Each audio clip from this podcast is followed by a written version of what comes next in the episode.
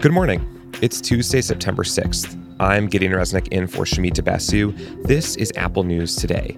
Each morning, hear about some of the most fascinating stories in the news and how the world's best journalists are covering them. Let's start today by catching you up on some news you might have missed over the long weekend. A federal judge in Florida approved Donald Trump's request on Monday for a special master to be appointed. That's in the investigation into his handling of classified government records. Trump has long been calling for a master, essentially an independent arbiter who would step in and review the trove of documents seized by the FBI from his Mar a Lago estate last month. The move halts the DOJ's ability to look at these documents while they are being reviewed by the special master. Liz Truss will replace Boris Johnson to become Britain's new prime minister today. She takes over as the country is facing a serious economic crisis from double digit inflation, rising energy bills, and growing fears that a recession is coming. Truss is the leader of the Conservative Party. She's a free market champion and a believer in small government. And over the weekend, she vowed to cut taxes substantially. I know that our beliefs resonate with the British people. Our beliefs in freedom, in the ability to control your own life, in low taxes, in personal responsibility. Truss is Britain's fourth prime minister in six years and the nation's third female leader. She once called for the British monarchy to be abolished, a view that she no longer holds. It's part of her broader political transformation from the left to the right over the years. And finally, one suspect is dead and another is still on the run after a stabbing rampage in Saskatchewan, Canada. There's been a manhunt across three provinces. The stabbings left 10 people dead and 18 wounded. It's one of the worst mass killings in Canada's history.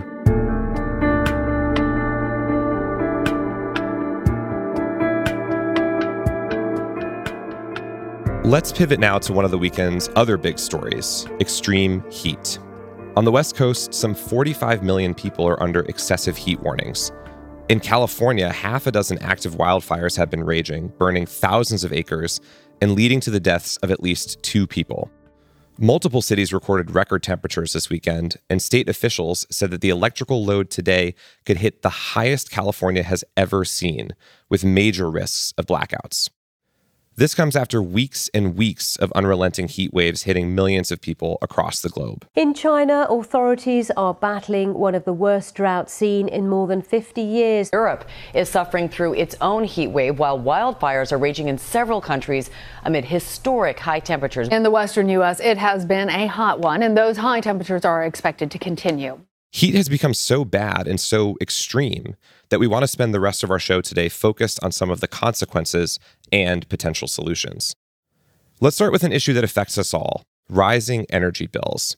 Bloomberg News reports that about one in six US homes are behind on utility bills. A tsunami of shutoffs could follow. And this is especially concerning as summers get hotter and people rely on things like AC for survival.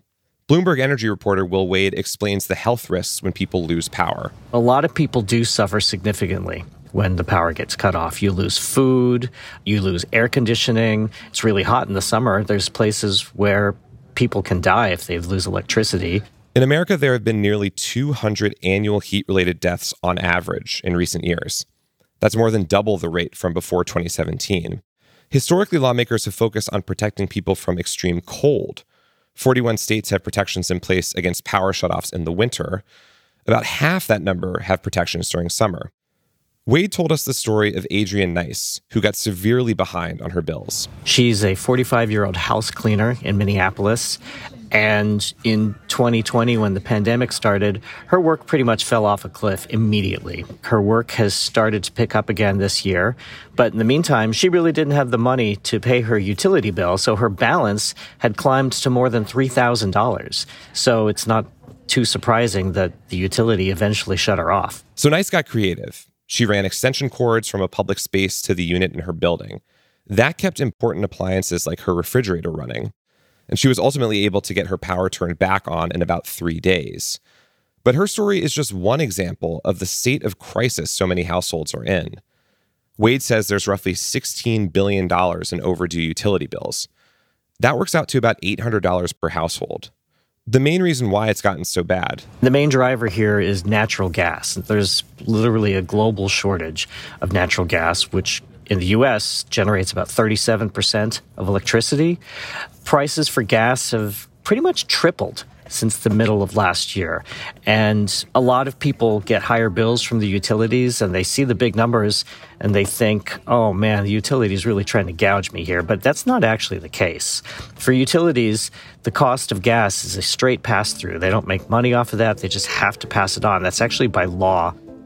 Consumer advocates told Wade electricity is becoming something that a whole segment of the population can no longer afford.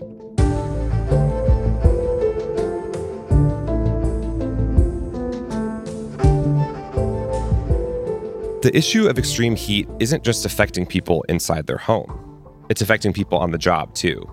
For people who work outside, it can sometimes be deadly. People pass away from this heat, you know? That's what they need to understand that this heat ain't no joke. That was the voice of a California farm worker featured in a UC Davis video on the topic. On average, 40 workers die each year from heat exposure, according to the Bureau of Labor Statistics. In 2020, that number was 56.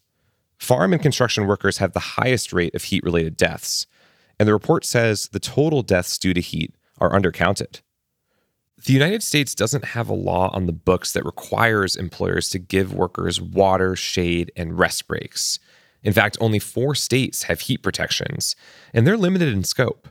California is one of them, but experts say it's not working.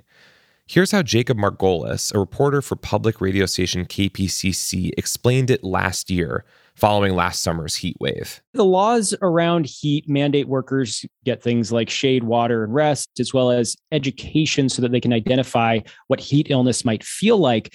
There are a few problems. One is that people like farm workers often get paid by how much product they pick. So they're incentivized to not stop working even if they feel sick.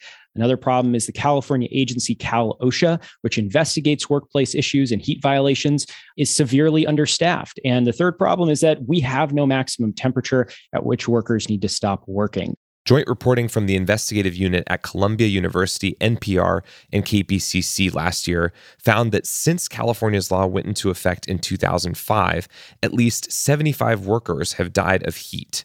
And experts say that number could be a lot higher.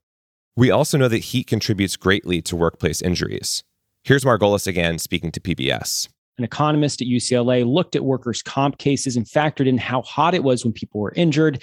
And the report found heat played a role in some 15 to 25,000 injuries annually in California. The Washington Post recently reported on a meeting of an immigrant rights organization in the Miami Dade area. A 73 year old sweet potato farmer said that he had been hospitalized with heat stroke twice in the last five years. A construction worker said that he had seen men with heat illnesses fall from roofs on various sites. The group is pushing for a statewide standard to protect these workers. But as the Post notes, industries and businesses are fighting back, calling heat rules unreasonable and unnecessary. The average American farm worker experiences dangerous levels of heat for 21 days per season. That's according to a study from 2020. If the planet warms by 2 degrees Celsius, that number could double.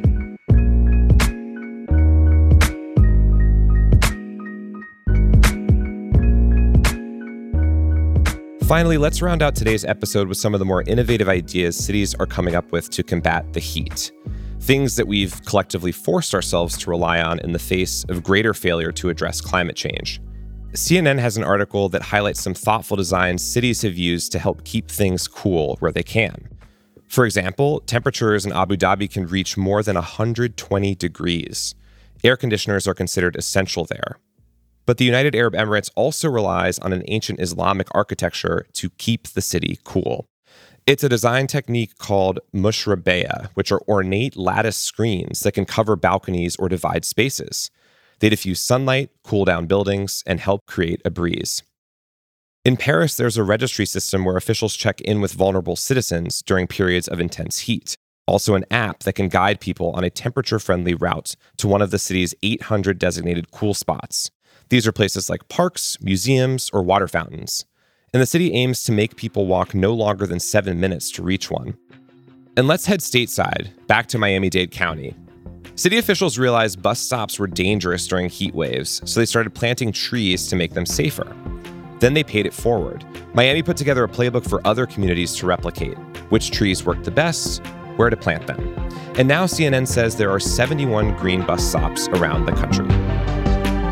You can find all these stories and more in the Apple News app. And when you're in the app, keep listening to hear narrated articles from our News Plus partners. Shumita will be back with the news tomorrow.